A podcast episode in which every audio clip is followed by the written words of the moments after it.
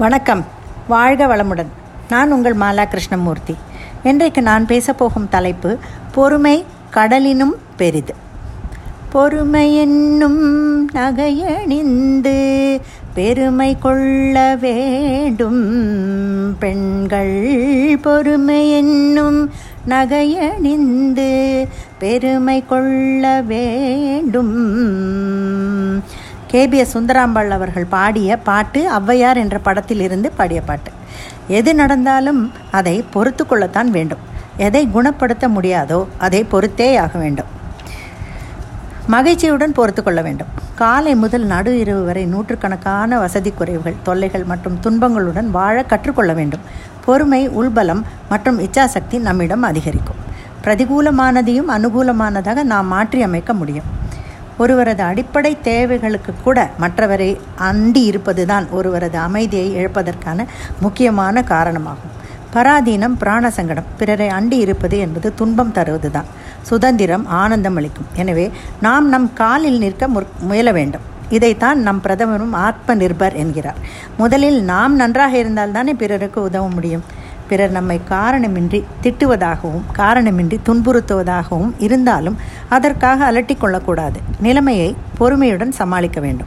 ஒரு இக்கட்டான நிலைமையை சமாளிப்பதில் அமைதி ஒரு சக்தி வாய்ந்த ஆயுதம் என்பதை நாம் காண்போம். யாராவது நம்மை திட்டினால் கண்களை மூடிக்கொண்டு பொறுமையாக இருக்க வேண்டும். பிறர் அவர்கள் விருப்பம் போல் நினைக்கட்டும். அவர்கள் விரும்புவதை சொல்லட்டும். இந்த உலகமே முட்டாள்கள் நிறைந்ததுதான்.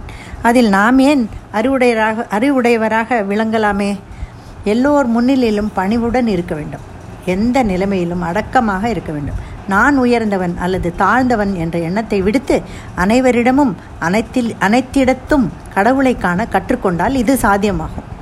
ஒருவன் பெரிய புத்திசாலி மெத்த படித்தவன் கம்ப்யூட்டர் வித்தகன். படிப்பு கம்ப்யூட்டர் என்று எப்பவும் அதோடு தான் நேரம். மனைவி வீடு குழந்தைகள் என்று எதையும் அவனுக்கு கவனிக்க நேரமில்லை. பொறுத்து பொறுத்து பார்த்த அவன் மனைவி இது சம்பந்தமாக அவனிடம் மனமிட்டு பேசி ஒரு முடிவுக்கு வர வேண்டும் என்று விரும்பியவளாக ஒரு நாள் அவன் அருகில் சென்றான். நான் இங்கே கொஞ்சம் தனியாக மனம் விட்டு பேச வேண்டும். எப்போது பேசலாம் என்று கேட்டான் எவ்வளவு நேரம் பேச வேண்டியிருக்கும் என்று கேட்டான் கணவன். அதிகம் வேண்டாம். ஒரு பத்து நிமிடம் ஒதுக்கினால் போதும் என்றால் மனைவி. கணவன் உடனே சரி.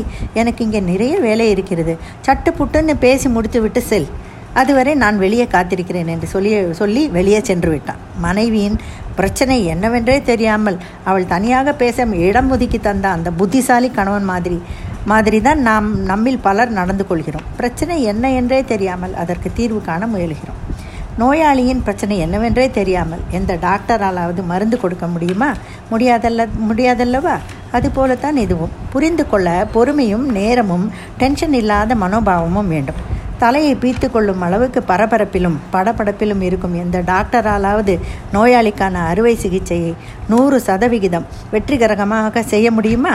இன்றைய உலகில் எல்லாமே அவசரம். நிறுத்தி நிதானமாக சாப்பிட வேண்டிய உணவை கூட ஃபாஸ்ட் ஃபுட் என்கிற பெயரில் நின்றபடியே அவசர அவசரமாக விழுங்கிவிட்டு ஓடிக்கொண்டு இருக்கிறோம் எங்கேயும் எப்போதும் மூச்சரிக்கும்படியான ஓட்டம்தான்.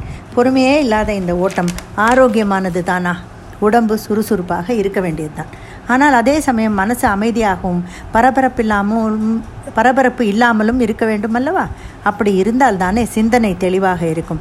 சிந்தனையில் தெளிவு இருந்தால் தானே செயல்பாடுகள் ஒழுங்காக அமையும். ஆனால் இன்றைய சூழ்நிலையை எல்லாமே தலைகீழாகத்தான் நடக்கிறது. நாம் உடலளவில் சுறுசுறுப்பாக இருந்தாலும் சிந்தனை மந்தமாக இருக்கிறது. செயல்பாடுகளில் பொறுமை இல்லை. அதனால் எத்தனை சிரமப்பட்டு ஒரு வேலை செய்தாலும் பலன் பூஜ்யமாகத்தான் உள்ளது. பூமாதேவியான சீதையை பொறுமைக்கு இலக்கணமாக சொல்வார்களாம்.